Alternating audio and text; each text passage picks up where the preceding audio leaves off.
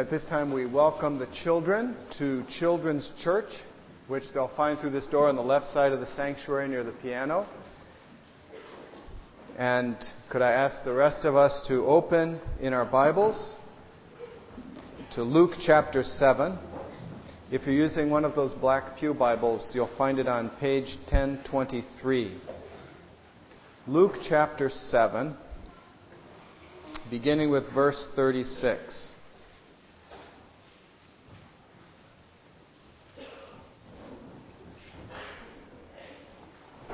Luke 7:36. I'm reading from the New International Version.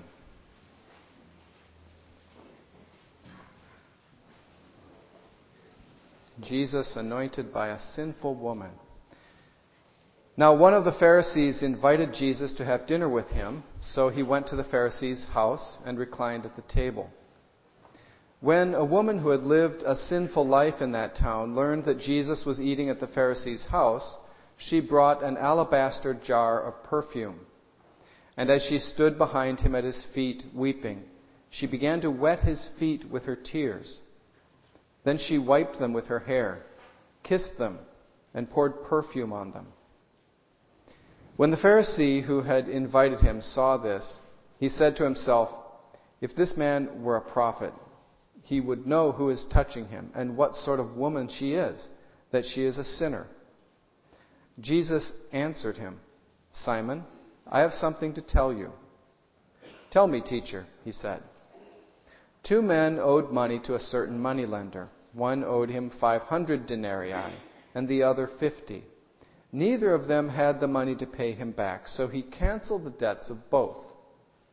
Now, which of them will love him more? Simon replied, I suppose the one who had the bigger debt canceled. You have judged correctly, Jesus said.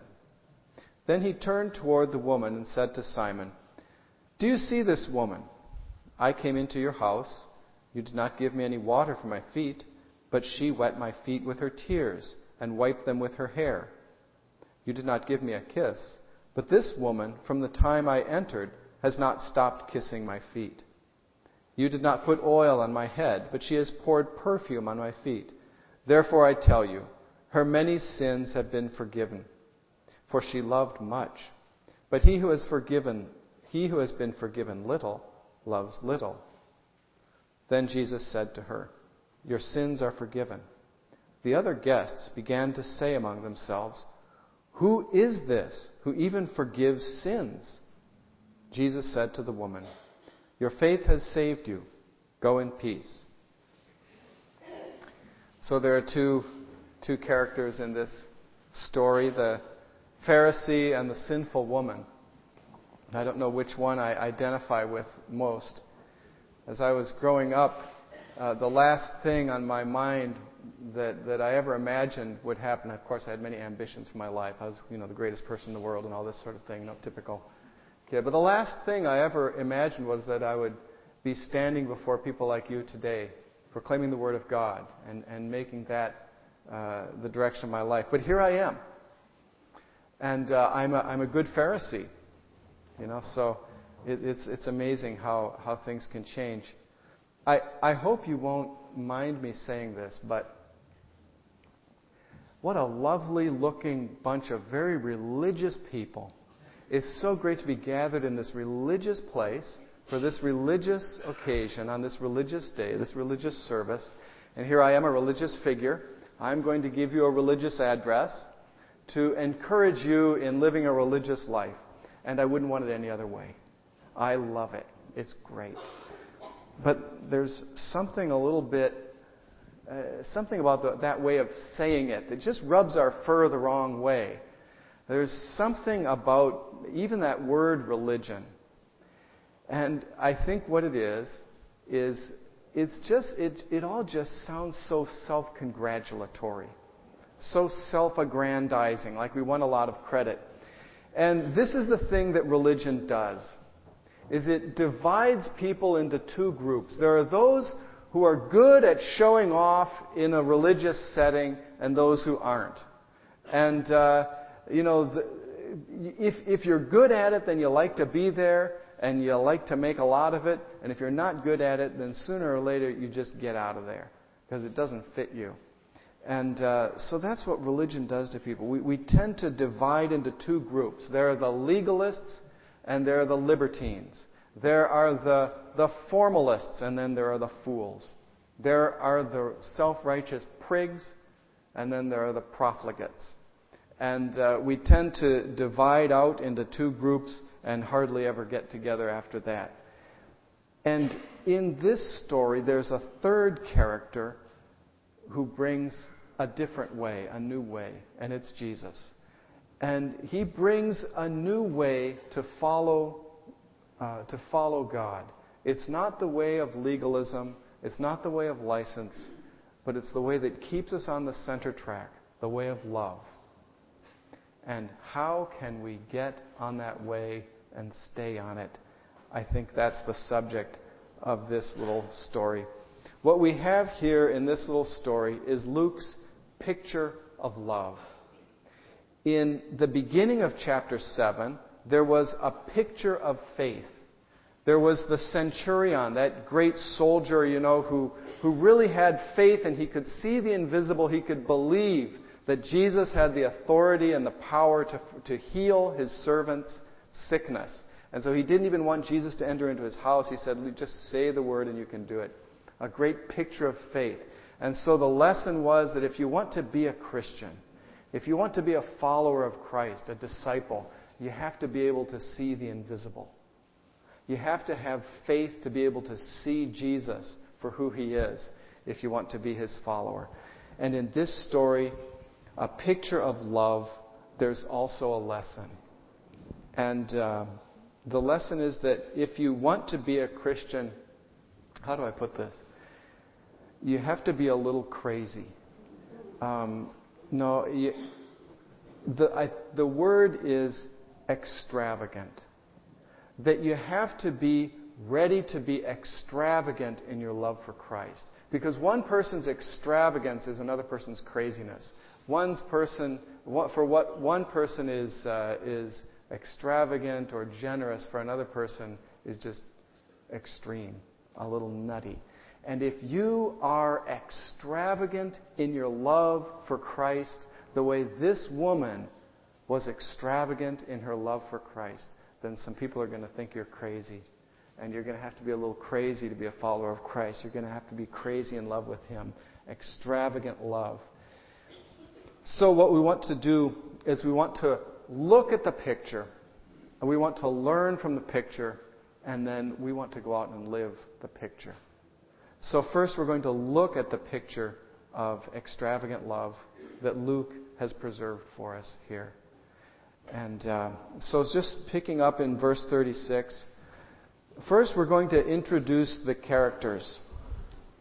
And the first character to meet is our host, this Pharisee and uh, so it says in verse 36 Now one of the Pharisees invited Jesus to have dinner with him. So he went to the Pharisee's house and reclined at the table. And two things you need to know about Pharisees and about this Pharisee they are religious. This fellow is religious. He's serious about following God. He's serious about his faith in God and he means to live it out. He means to put it into practice, and he's ready to pay a price and to do what it takes to live for God. And he wishes that everybody would do the same. And uh, he has a vision of how much better Israel would be, how much better the world would be if everyone would, would come on board. So he's religious. But the other thing you need to know about him is that he's very reasonable. He's very realistic. He, uh, the, the Pharisees had a kind of Judaism that they had developed that was realistic and livable.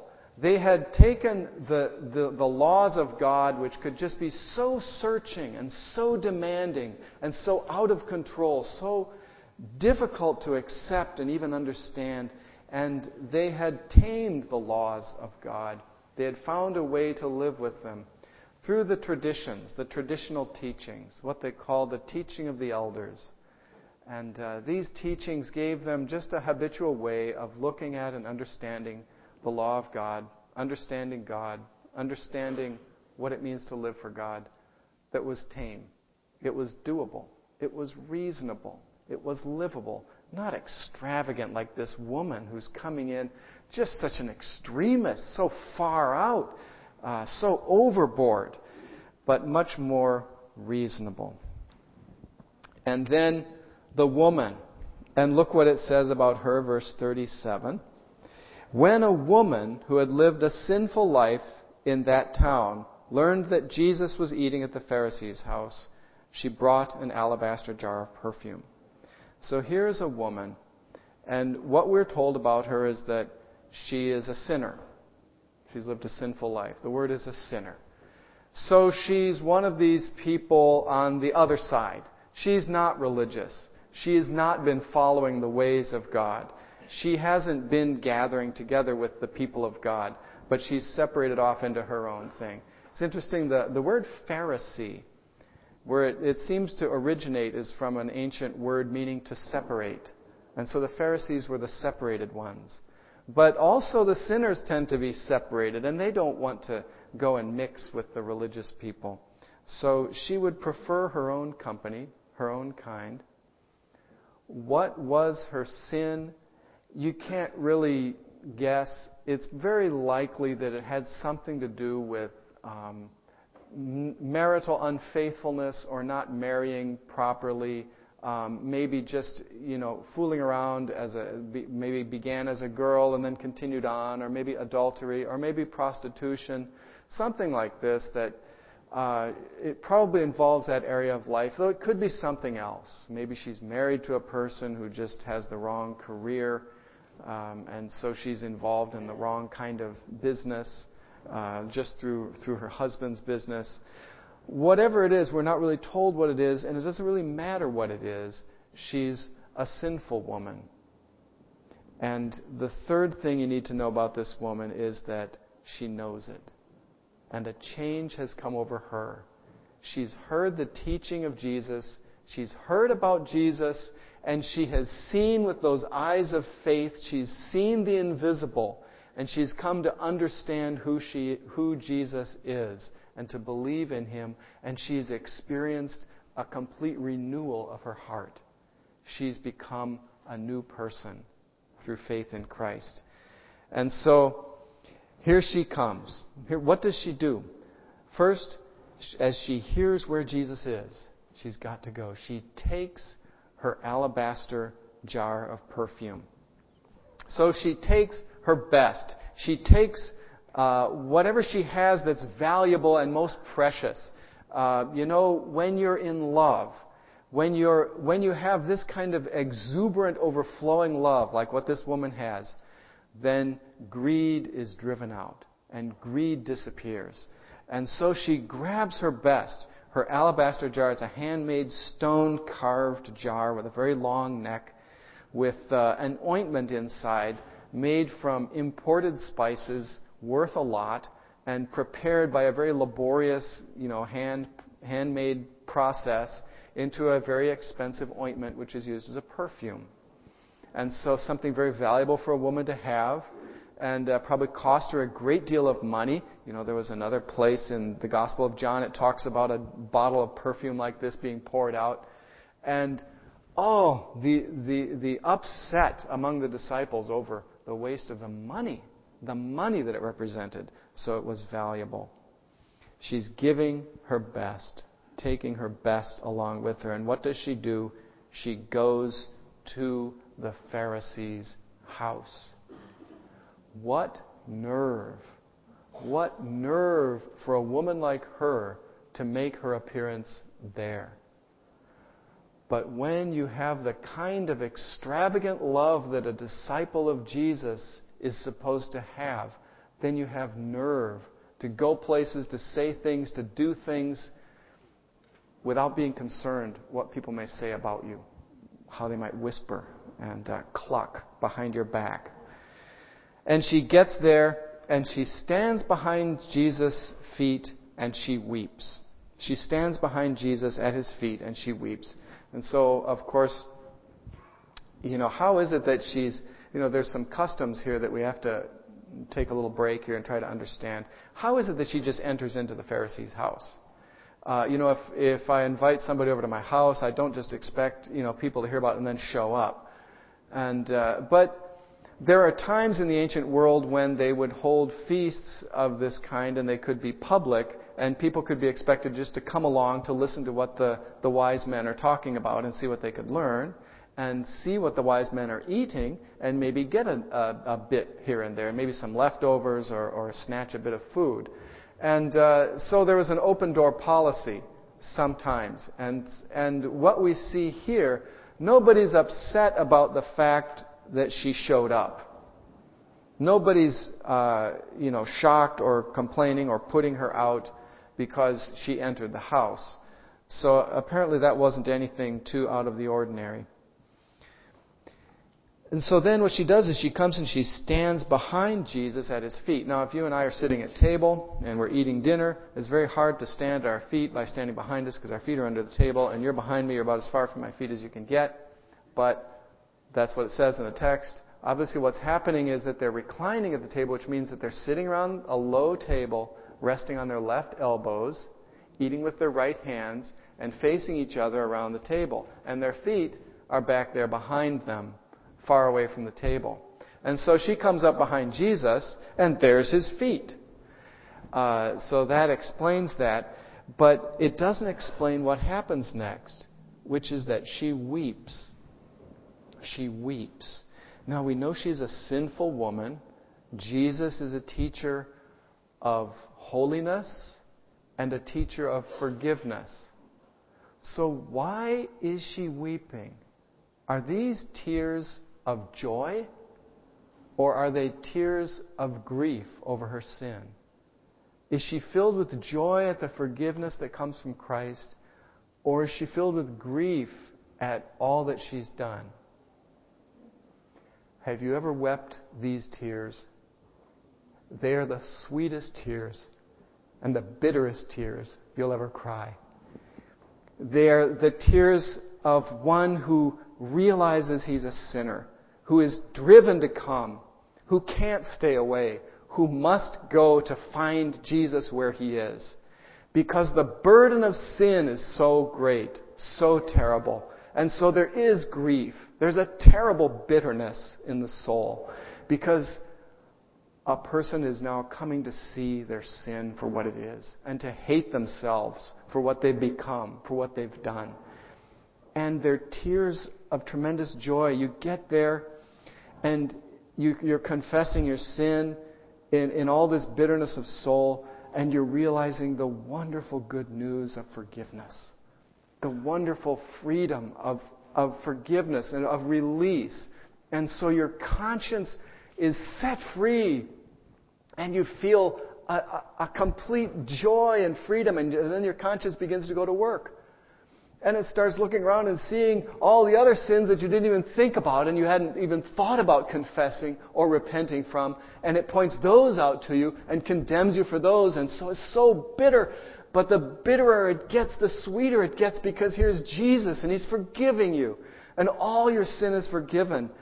It's such a wonderful thing. And the tears just flow as the waves go this way and that way and take you here and there. It's such a, it's such an experience as, as nothing else in life. Uh, the tears of repentance. So she weeps these tears as she's crying there. Her tears are falling and they're beginning to moisten the feet of Jesus. And so she sees that. She's wetting his feet, these feet that have trod the roads of the ancient Near East, dirt roads, no pavement, and uh, dusty feet, uncleaned, and her tears falling on them and um, staining them where they fall. And so she stoops down to wipe his feet. And she has a sleeve.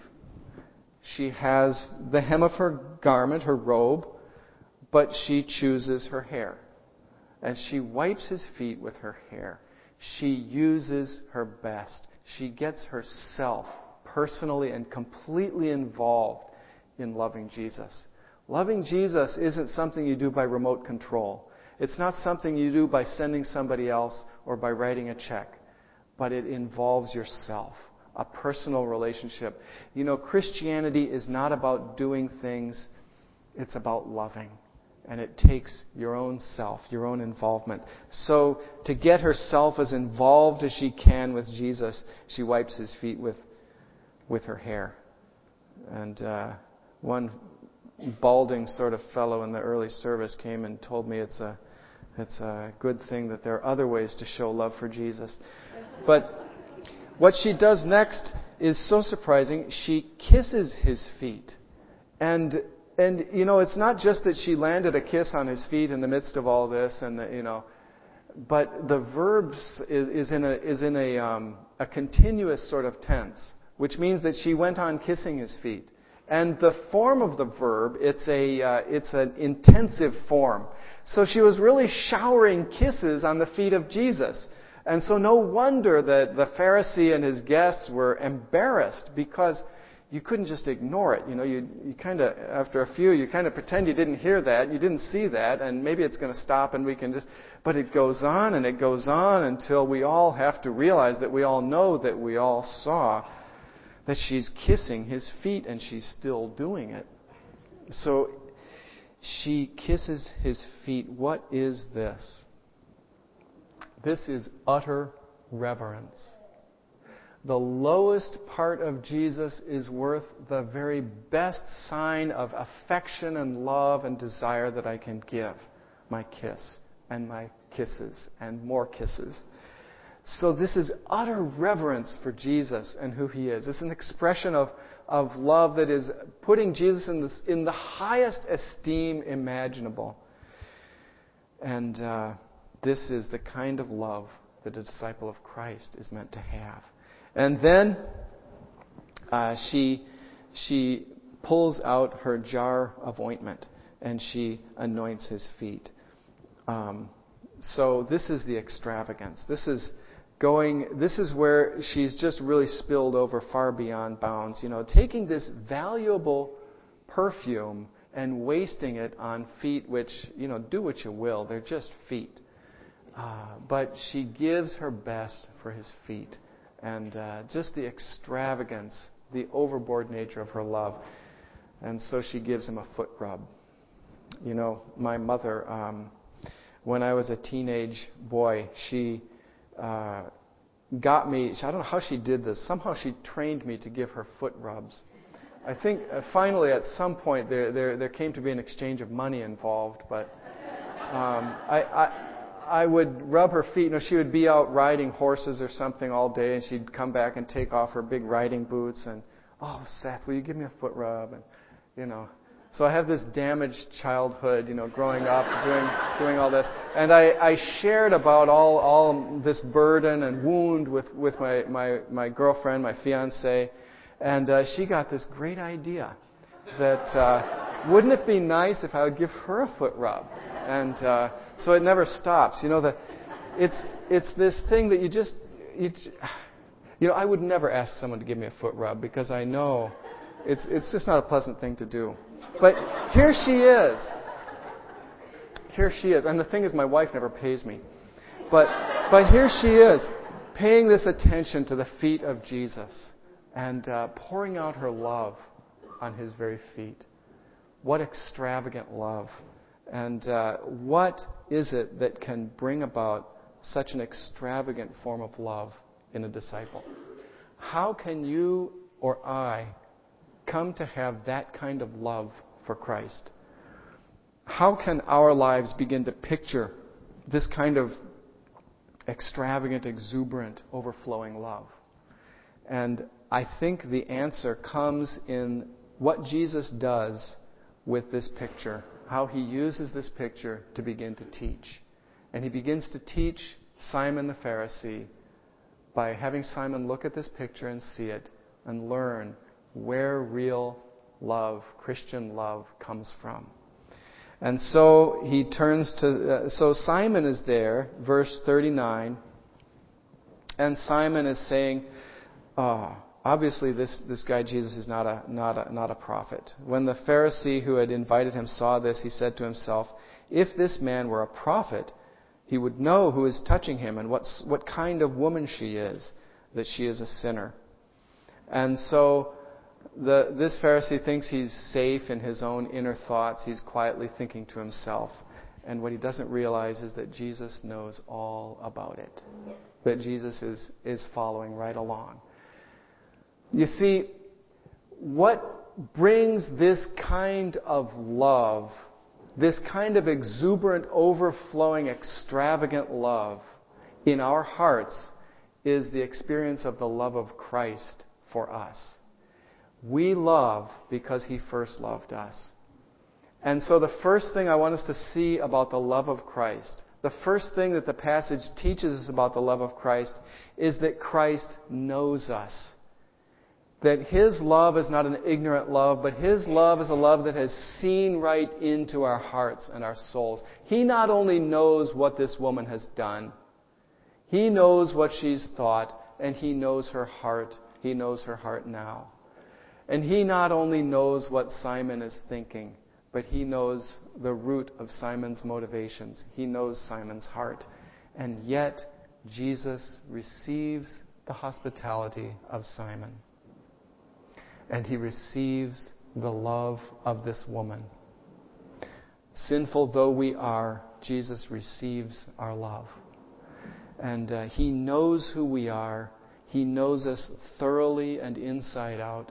And when someone knows you that well and loves you, what a security that gives you. What a strength it gives you. A confidence it gives you in his love. So the love of Jesus is the love of one who knows us. And the love of Jesus is the love of the perfect heart of the Son of God. The love of the Son of God. This passage is, is one of those that is so clear in proclaiming that Christ is the Son of God, but in a kind of a veiled uh, backdoor way, not straight out saying, I am the Son but, uh, but it makes it so clear. Look at the parable that Jesus tells. He says, Look, I have something to tell you. Okay, tell me, teacher. And he talks about the two men who owed money to the money lender. Uh, one owed an amount like the down payment on a car, and the other owed an amount like the down payment on a house. And he forgave them both. Now, which one will love him more? And uh, so Simon gets it right. And, and Jesus, uh, Jesus says, uh, You see this woman, she has loved me because she's been forgiven so much. Now, wait a minute. I thought in the story the money lender was like God. You know, God forgives our sins. He's patient with us. We sin against Him and then it's God who forgives the sin, and then we love who? God. But Jesus is saying, she loves me.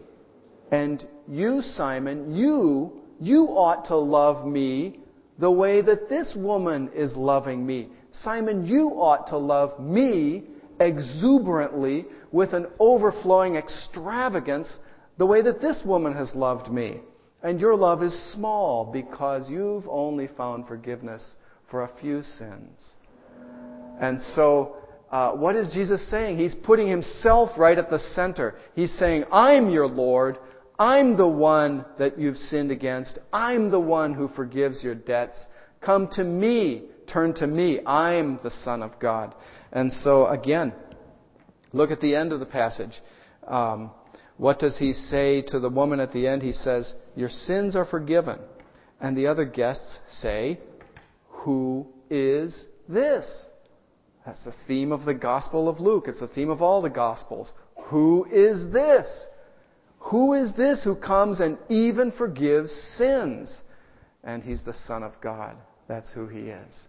So, it's the Son of God who has loved you. It's the Son of God who has loved you. Now, if the Creator has loved you, then who can reject you? And what difference does it make if anybody or everybody rejects you? If the Creator loves you, then you're accepted. If the judge loves you, then who is there to punish you? There's nobody left. If the Almighty loves you, then what can hurt you? Who can do you any harm? The Almighty has loved you. And so the Christian is in an ocean of love, far beyond what you can see, far beyond what you can reach, surrounded by love, in depths of love, the love of the Son of God. It's never ending. It's from the infinite heart, the perfect heart of the Son of God. So it's the love that knows us, it's the love that created us, the love of the Son of God, and it's love that forgives us. Because isn't that what He does? He's forgiven the huge debt. And so that's why this woman loves the way she loves. That's the explanation of what she's doing. It's that Christ has forgiven her sins. And so she loves much. So, uh, so Jesus knows, He knows us, He's the Son of God, and He forgives our sins. And so, in, in this is love. Not that we loved God, but that He loved us and gave His Son as a sacrifice for our sins. So, where does it come from, this, this love that Christians are supposed to have? How are we supposed to get this kind of love? How are we supposed to become these, these uh, exuberantly loving disciples of Christ? You know, my heart is so sluggish and so slow and so unresponsive, and I get so distracted with so many other things that seem more important to me at the moment than Jesus. How do I get this kind of love? I, I become like a hardened Pharisee, finding easy ways to serve God, an easy kind of Christianity. How do I get this kind of love in my heart? Just turn back and drink again of the love of Jesus. It's because of what He has done for me that will inspire, that will refresh, that will renew. It's because I've become over familiar. It's because I'm not paying attention to what His love really means. I'm forgetting it. I'm ignoring it. That's why my love grows cold. So, let our hearts be filled with love. You know, sometimes we wish we lived back in those good old days when Jesus was on the earth. Then we could really do something. We could really show him our love. Boy, we would be like this woman, you know, we would be at the very front. We would be his faithful disciples. You know, that's what we tell ourselves. And it's too bad that we live now when, you know, Christ isn't here and we really can't show him any love. So I guess that's the end of the sermon. We'll sing a hymn and we'll go. Uh, no, there's, there's a, day today which is a, a wonderful day to believe in Jesus. A day like no other to love Christ, to live for Him, to serve Him, to honor Him. And uh, people are doing it all around us, and we can do it too. Let this love of Christ inspire our hearts and renew us. Feed on it. Ponder it. That's what the Lord's Supper is for is, is for pondering and reconsidering and uh, estimating the love of Christ. And that's what our songs are for. And that's what you know our daily times of prayer and devotion are for, for coming back and uh, taking a fresh drink of the love of Christ. So how can we live out this picture in a new, fresh way today? Where's your jar? Where's your alabaster jar of perfume? Pick it up. Take it along. Take your best. Let love drive out greed and serve the Lord with what you have. And where is Jesus? Have you heard? Have you heard where he is? Where is he reclining at supper? Where can I go? Is it in the hospital? Is it in the nursing home? Is he with my children at home where I need to be with them? Is, is he in the schools? Is he in some executive lounge somewhere where I have opportunity to share the gospel with some lonely people who are at the top? Is, is Jesus in my neighbor's house who's going through a divorce? Where is Jesus? I need to get there. I need to be there. And I need to pour out my love on him. And then uh, you get there, and what do you do? You stand there and you weep. You need to take the time just to go over your sin and what it is and how great it is and how terrible it is. You need to remember what Christ has done for you. Remember the cross. Remember his sacrifice. Jesus came for this woman. He walked on those dirty Near Eastern, uh, ancient Near Eastern roads, and he traveled to her town to bring that good news of forgiveness and salvation. He, he, uh, he accepted her and welcomed her to come near. Jesus came near, and Jesus comes near to us. He comes near to you. And uh, He brings this infinite love. Take time to soak it in, to meditate on it, and let, let it wrench your heart. Let it wring your heart. Don't try to have a religion that's cold and without feeling. It doesn't make any sense. If Jesus died for your sins, let your heart feel it. Don't just have a reasonable religion. You know, it's like having a wedding where there's not a tear shed and not a smile breaks on any face. It wouldn't make any sense. You'd say, something's wrong here. There's got to be emotion at an occasion like this. And oh, our hearts are too hard and too cold and not enough emotional response to Jesus. Let it flood your heart. Let the truth of His grace flood your heart and overwhelm you with gratitude and joy and repentance. So weep, weep those tears, and wipe His feet with your hair. Put your whole self into loving Jesus. Give, give all of what you have, but get involved yourself. Don't just send other people. You can't serve the Lord by remote control. You've got to get involved yourself. Put your own time, your own effort, your own thought, your own talents on the line in serving Christ in whatever way that He gives you to do. And kisses. Kisses. Ah, it's getting harder and harder here. Utter reverence for Christ. Utter reverence. The smallest opportunity that I might have. The smallest brother or sister. You know what Jesus said? Uh, whatever you have done for the least of these brothers of mine, you have done for me.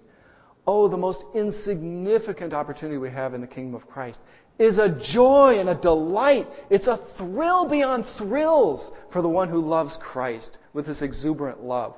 Oh, the reverence that we should have for Christ. For any opportunity. Oh, could I clean up the floor?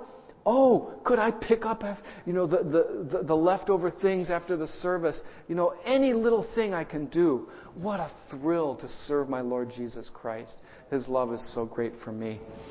And uh, so just use your hair. Any, anything you can do to personally get involved. I know a guy who, um, I know a guy who's been serving, he served as a missionary for years in Kenya. He was put from one place to another, always having to go and learn a different language, always having to go and learn new customs of different people. You know, all the different tribes in Kenya. He was put here, he was put there. He was the pinch hitter. And whenever there was a team that was short a person, well, they would get him in there. And then finally what he did is he, uh, he, he went off to where he really wanted to serve. He went off to China. Uh, you know, the fellow had to learn so many different languages. And he was never good with languages. And so where he went off to learn the hardest, one of the hardest languages in the world, uh, Chinese. But you know, he's just going to wipe the feet with his hair. He's going to do what he can. And, uh, you know, that kind of love, it just overflows and it, and it uh, speaks so much, it just speaks so much to people. It's so attractive and uh, reveals Christ. So just give of what you have. Just take whatever opportunity you get. You've heard of that devotional book, that famous devotional book by J. Oswald. Is that his name? J. Oswald Sanders. Uh, my utmost for his highest. Try this. My utmost for his lowest. And it's plenty for me. I know there's a face up there somewhere, but these feet are so wonderful. I can't get past them. I'll save the face, the face for some other age. I'll have ages to get there.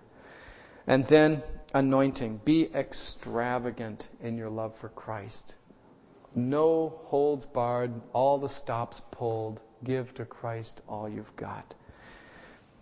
I've met a fellow who's uh, re- uh, retired. He, uh, as he was pr- facing his retirement, getting ready for his retirement, all of his retirement dreams, together with his wife, had been to go off to Hilton Head and uh, live down there in the, you know, the beautiful resort. It's like the Cape in this area, uh, and uh, that's what they wanted to do. But you know, they came to value the church that they were involved in so much in the city that they decided to change their plans and commit their retirement years to serving in that church because they would rather serve the Lord Jesus Christ than enjoy all the, the, the enjoyment of, that they've earned through all those years. What extravagance! How extreme! It's crazy! You mean you're going to live in the city? But uh, for Jesus, it's nothing. It's not enough. It's too small. I can't do enough. I know, I know a lady who makes it almost her, her, her job, her part time job, just to pray. Just to be at the feet of Jesus and pray. I know so many people who are volunteering in, in amazing ways, and there are people who can't be available to volunteer because Jesus has called them to some responsibilities in their work, in their family, and the door just hasn't opened to them. And uh, they're serving Christ where they are out of love. It's wonderful to see. I know a, uh, a guy who has the lowest job, the lowest job, and uh, you know, no respect from his work, but always a smile, always a cheerful expression, always an encouraging word. This the exuberance of his love flowing out. It's wonderful to do even the smallest thing for Jesus. I know a man who traveled those dirt roads on his feet, who collected the dust of those dirt roads on his feet for us, who carried with those feet my sins on his back, my cross on his shoulders, up that hill as far as he could go, who was nailed with my sins right through those feet in my place, on my cross, in my stead, for my forgiveness. I know a man who was raised from the dead on the third day and stood on those feet, stood before his, his doubting disciple Thomas and said, Look, these are the feet. They're my feet. And I know a man who will come again and set his feet on this earth to reign and rule again, our Lord Jesus Christ. Oh, there will be, there will be ages to get to his face, but I'm content with his feet. Let's sing.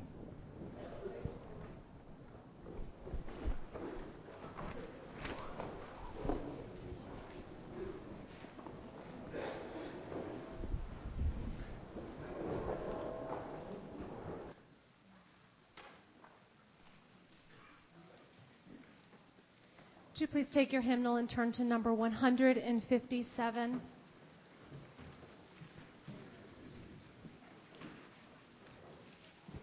And let's join together in singing of this great love of God. Would you stand? And let's join together.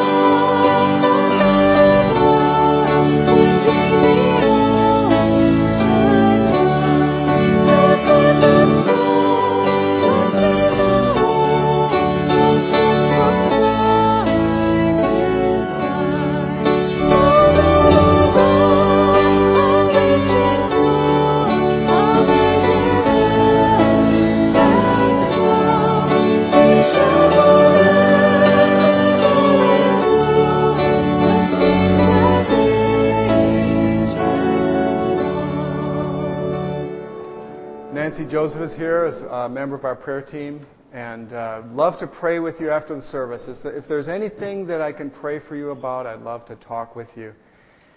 If you've found the love of Christ, if you want to find that love of Christ, come, let's talk. You need to know Christ. So let's pray. Father, be with us now. Write this, this love of Christ on our hearts and let it overflow into our lives.